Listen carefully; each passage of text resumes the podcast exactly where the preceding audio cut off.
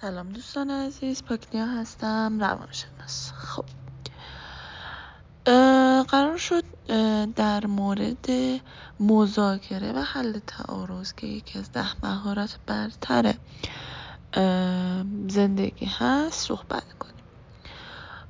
سوالی که مطرح کردم تو استوری این بودش که به نظر شما تعارضات چند نوع هست؟ بله.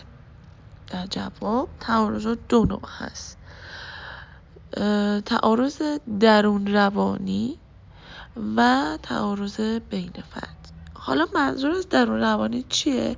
یعنی اون کشمکشی که بین دو نیروی هوشیار و ناهوشیار شما وجود داره اون تعارضاتی که شما بین عقایدتون و اعمال و رفتارتون درون خودتون به وجود میاد در واقع میشه همون تعارضات درون روانی. حالا تعارض بین فردی چیه؟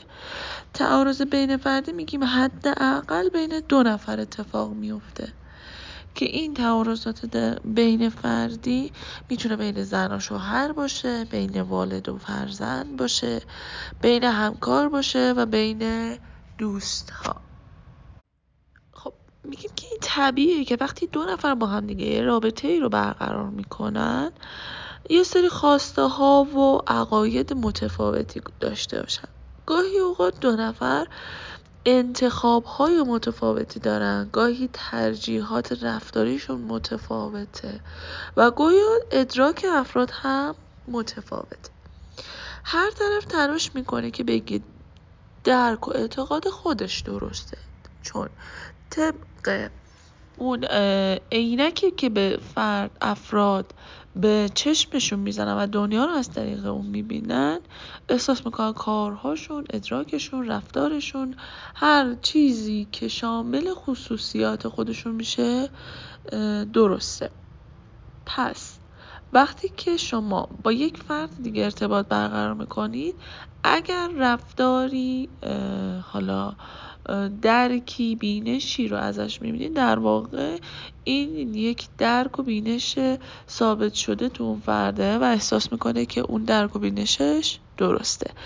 علت به وجود اومدن تعارضات دقیقا همین موضوع. اینکه افراد